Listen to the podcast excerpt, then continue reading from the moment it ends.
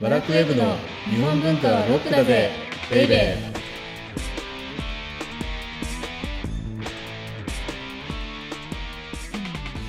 こんにちは。バラックウェブ編集長、セバスチャン高木です。ワラクウェブ編集スタッフ先入観に支配された女サッチーですあの、ワラックウェブって、はい例えばこの、オーディオブックドット JP の日本文化はロックだでベイベーもそうなんですけど、はいウェブメディアなのに、うん音声コンテンツやったりとか、はい、うん、あるいはは最近だとなんかオンライントークがやったりとうかん、うんうんはいそうですねで、そう聞くとなんか、クラウド上の存在だけに思えてくるね。ああまあ確かにそうですねなのですが、はいここで皆さんに突如お知らせをしなくてはいけないと。あはい何でしょバラックウェブではうはい日本の工芸の作家の方々とコラボレーションして はい様々なものづくりもやっているんです実はみたいなそうですねだから今回はそれを少し紹介したいなと思っああはいうんうんてでうんはい若宮隆さんってねはい蒔絵師が、まあ、蒔絵っていうか蒔絵プロデューサーがうんいますよね、はいそうですねさっきも言ったでしょこの間新宿の高島屋であ個そ展うをですね若宮さんのはい古典はすごかったですけどねあれうん、でこの方って様々な技を駆使してわはい蒔絵のはいいろんなものを作っていらっしゃるんですけれども、はい、ワラクウェブだとうん日清食品と組んで、うんうんはいひよこちゃんエッグスタンドっていうのを作りましたねう。んそうですねこれめちゃめちゃ可愛いそう。ひよこちゃんのはい首がポロッと取れて、そこにがエッグスタンドになってるっていう、なかなか斬新なはい発想のね。そうですねで、今何作ってるんでしたっけ今は、うんえっ、と飯碗飯は。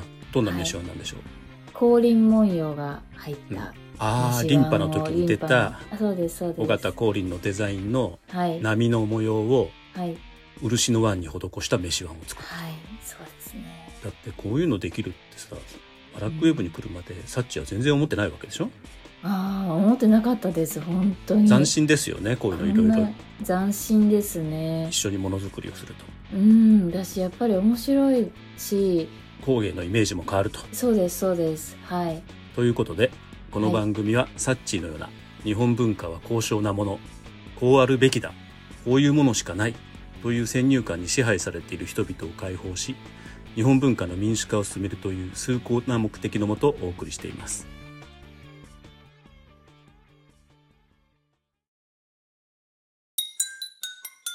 日本文化はロックだぜベイベー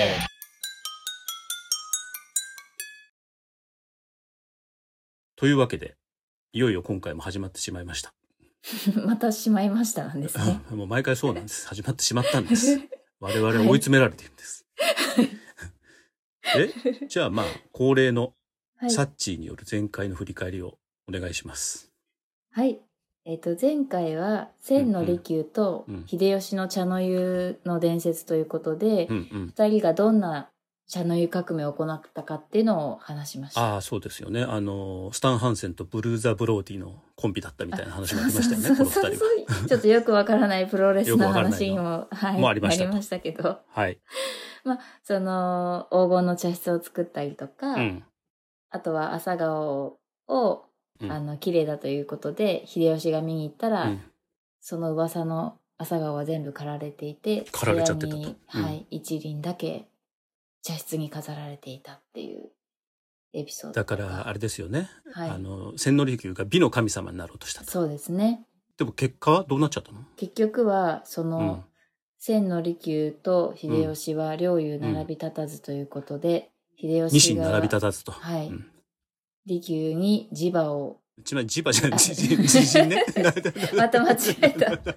まあ確かに自らの歯って書きますけど、はい、まあ切腹を命じて、切腹を命じて、利休が利休は潔く死んだ潔く、はい、ということでした。はい、 まとまってないね。相変わらず前 回の振り返りが。厳しいうん。はだいと。ほら、先輩があのディスられるの最近少ないっていうね。あ、そういうでこすとでね不。満を持ってるっていうことだったの。 最近落ち着いてたんで。はい。今回のタイトルは、はい、今回は、じゃじゃん。うんアフター利休、茶の湯どうなったの超会議です。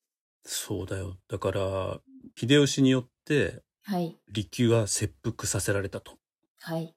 で、その切腹させられる利休を、うん、命を懸けて見送った二人いましたよね、その二人。ああ、はい。うんうんうん。細川忠興、えーっと、茶名だと、茶名っていうのかな、細川三歳はい。うんうん、と古田織部。はい。うんうん。で特に、こはのい。古田織部が、はい。アフター利休の茶の湯を引っ張っていくっていうことになるんですよ。あ、引っ張ってたんですね。うん引っ張ってったのへだからへ、ー前回出た茶道って覚えてるはい。あの、お茶の頭と書いて。そうそう茶道はい。あなんだろう、だから、秀吉の茶道であれば、はい。秀吉が行う、まうあ、ん茶会の責任者を務めるっていうね。うんうん。はい。なので、えっと、利休の後、はい。茶道に就任したのが、はい。この古田織部っていう人で、へえで。古田織部って聞いたことあるでしょあ、あの、私がヘウゲモノっていうヘウゲモノっていうんだテレビで読んでうた表現モノそうのそうそ主人公ですよう。ね。漫画の表現物の主人公なんだけれども、はい。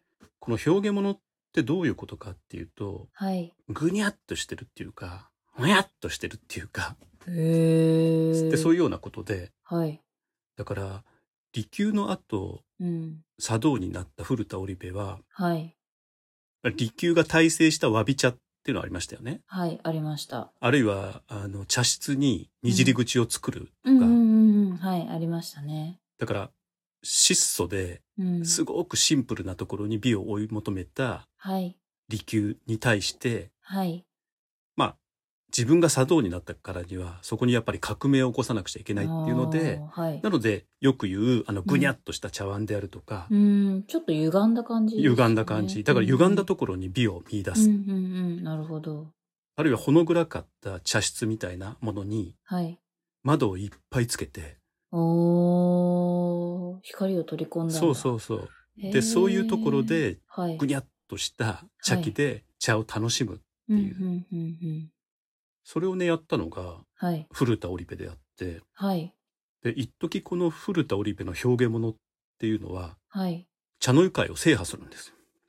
へえ、すごい。あ、そんなすごい人だったんだ。だからすごくアバンギャルドなものっていうのをはい。求めるところもあるじゃないその戦国武将たちって。うんうんうんそうですね。だってあの戦国武将たちの兜とか見るとさ、はい。こうめちゃめちゃ派手じゃん。うんうん。 1メートルぐらいビヨーンって伸びてたりとか、 そうですね。あるいはウサギ。ギの形してたりとか、そうですねうん。なかなか不思議な形。皆さんかぶいていらっしゃるんですよね。っうんあ、歌舞伎ものの。歌舞伎もののはいそうそううんうん。ていう人たちの好みとピタッとあったのがおそらく古田織部の表現物の美だったと。うん、なるほど。なのですが、はい。古田織部もはい。徳川家康への無本の疑いで、お、千利休と同じようにはい。磁場に追い込まれます。ええそそ こはさ、磁場じゃないでしょ、自陣でしょってちょっと突っ込んあ、でくそるっかそっか。間違えたそっか そっかって言って言ってる場合じゃないんでそうだいや頼みますよ。なんでこれ、ボールきちんと振ってるのにそれに答えてくれないのすみません、失礼しました。いや、自分の中ではまだ磁場のつもりですから、あそうなんだ自ね陣、あな自陣ですね。うん間そ違えれた間違えた。じばって言ってもそのままスラッと流して。あ、そうそうそう、失礼しました。自陣ですよそう、ね。自陣です。はい。まあいずれにしましても、ただ、古田織部のさ、はい。茶器って結構見るよね、いろんなところで。うんなんかあのあ、オリベ焼きそうそうそう。うん。織緑部色っ焼ぽいきのの始祖みたいな。んそうですよもんだよねね。うん。で、まあ、はい。古田織部がいましたと。はい。で、その後、はい。この茶の湯を引き継いだのが、はい。小堀遠州なんですよね。あー、なんか名前は。うん遠州流とかって聞いたことあうるんでしょ、うん、聞いたことあります。うんうん。で、この小堀遠州はどういう人だったかっていうと、はい。まあ、師匠は古田織部だったんです。はい。うーん。なんだけ。ど、古田織部が、はい。その千利休のあの端正な美みたいなものに対して、はい。ぐにゃっとした美みたいなうんうもんのを、まあ、カウンターカルチャーうんうん。としてうんうん作り出したと。はい。じゃあ、小堀遠州は何を作り出したかっていうと、はい。綺麗サビっていうものを作ったんですね。綺麗サビ。そう、わびサビのサビに綺麗をくっついてたの。うーん。で、これがどういうものかっていうと、はい。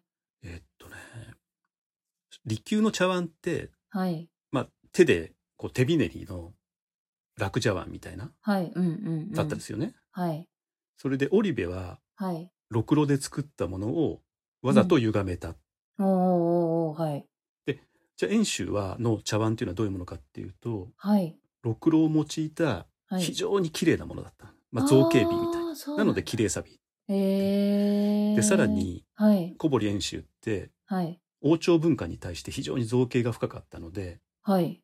こう道具もものすごい洗練されて、へえー。あるいはデル。ルフトって呼ばれるあのはいオランダのはい。器を茶器に取り入れたりとか、へえー、結構新しい。そうあとはインドサラサみたいなものを取り入れたりとか副はい菜、はい。へえ。すごいだから綺麗ですよね。うんうん、そっかそっか、はい。まあ、いずれにしてもなので、茶の湯っていうのは利休以後もうん。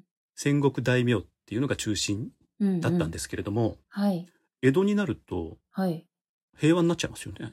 あー一応そうです江戸はねうんはい。うんうんうん。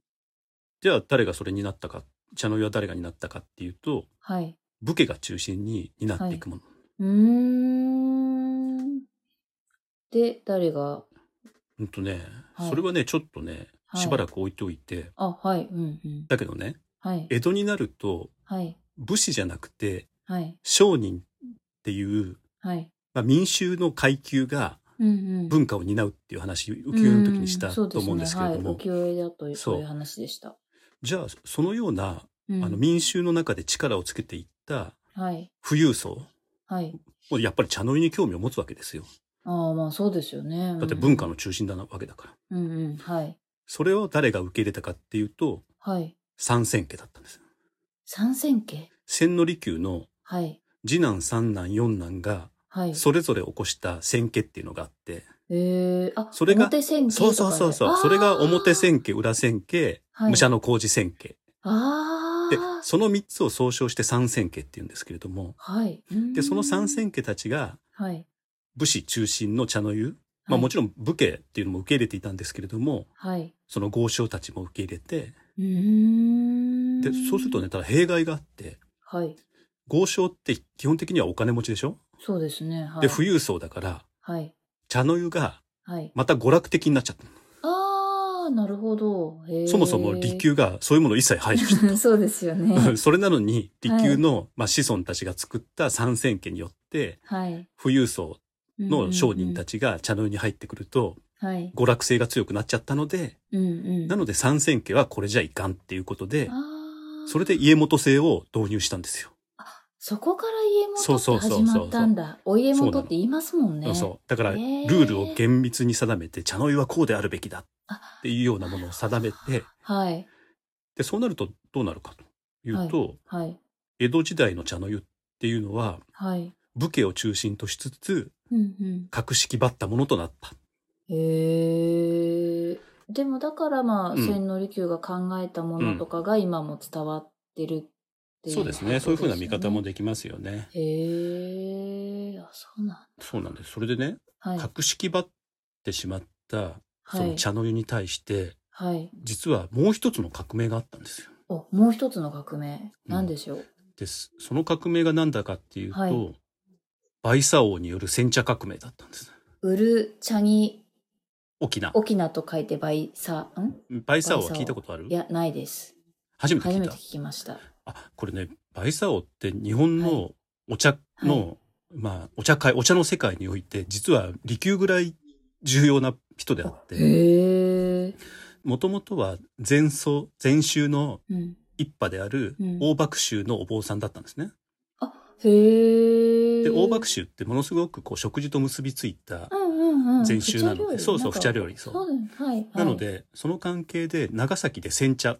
だから、三千家とか、はい、あはい。るいは戦国大名がたしなむ茶の湯っていうのは抹茶ですよね。そうですね、はうい。ん。だから乾かして、緑茶を乾かして粉末にしたものを使うのが抹茶で、はい。煎茶っていうのははい蒸す、はい。でうんうんうんあの釘型にしたお茶を、まあ我々が急須で入れるお茶ですよね。はい。うんうんうんうん。で、それ、が煎茶なんですけれども、はい。当時中国の最新のお茶事情っていうのは煎茶だったんですよ。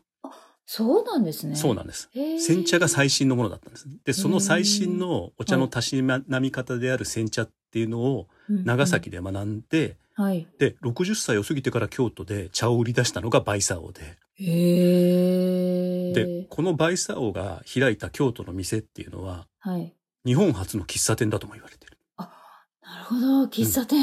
そう喫茶店でえーどういうこと喫茶店したっていう名前の通り、はい、この禅の話をするんだけど、はい。そこをね、世間話を混ぜながら解いていって、へえ。でめちゃめめちゃトークが良かったみたいで、はい、いろんな人がこのバイサー王の大ファンになって、はい。だからバイサー王を知らない人は文化人にあらずみたいな。へえ、じゃあそういう意味では禅の民主化というか、どんどんいや広めていったんですか禅っていうかお茶の民主化ですよね、これ。おだ茶か、はいはい。へえ。って誰、誰でも。もよかったんだよ。それを象徴しているのがね、はい、お茶の代金ははい、小判2000両からはい、半門、門っていうのは1門2門のね、半門まあーでいくらでもいいよと。はい、ただで飲んでもいいよと。はい。でもただより安くはできません。っていうような上りを立てて売ってたんだ。へえ。すごい。だからどんな人もそこに行っては、うんうんだからそういうことで庶民にまた喫茶文化を広めたのがバイサー王だったのね。えー、すごいな。で、この人ってすごい、あだからそういうことやってるから気がね、向いた時しか開けないんだって。あ、そうなん だあで、雨が降ったらもうやめだ、はいみたいな。いや、そういうもんだ気まろ、まおで茶の言ってっていいですねそうそう、喫茶ってそういうもんだよね、みたいな感じで。だかへえ。らすごくね、ね、自由な、あの、喫茶っ喫ていうのを広めたのがバイサー王で、はい、で、80歳ぐらいで四季を感じてね、バイサー王ってはいういのは、、はい。その時に自分が持ってた茶道具を全部ね、燃やしちゃったりした。燃やしちゃうんだ。だってえ自なん分でいですやか自分が死んだ後ねその自分が使っていた茶道具がはい、俗世間に渡って売り買いされたら、はい。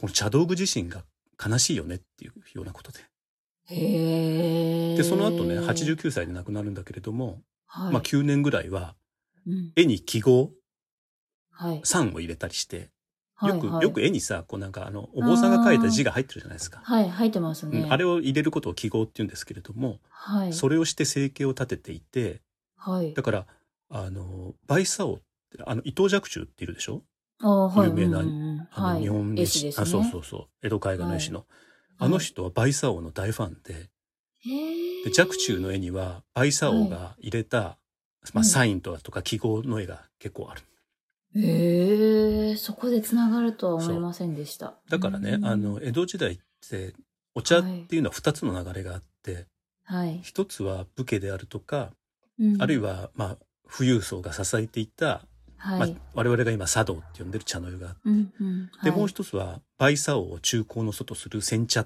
文化っていうのがあって、で、その二つ、が、わーっと流れていったのうね。んうんうんはいへえ。で、その、茶道の方に、実ははピンチが訪れるわけですよ。お、ピンチ。それいつも言うように開国。明治になるそうと。。そうすへると、ー武家社会が崩壊しますよね。あ、はいはい、そうですね。でも茶の湯っていうのは今言ってたように、武家が、まあ、うんあの、支えていたと。うんうんうん、はい。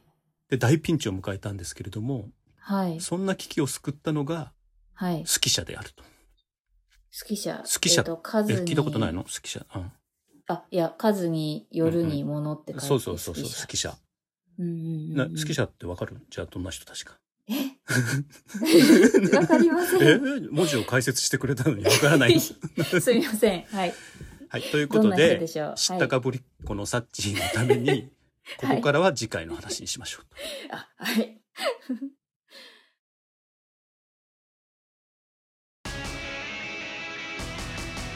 日本文化はロックだぜベイベー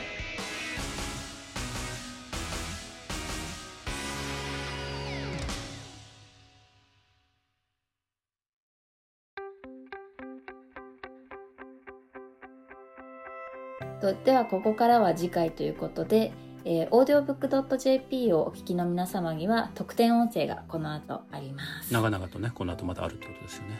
はい、は 長いかどうかはあれですけれども、はい、で次回はじゃあうん次回はね、えーっと、はい近代スキ社たちの茶の湯革命っていうことで、はい、明治になってピンチを迎えた茶の湯。うんうで、んその、茶の湯を救ったのも、うんやっぱり富裕層だったっていうことで、おーはいお金持ちたちの茶の湯革命をお送りしようと思います。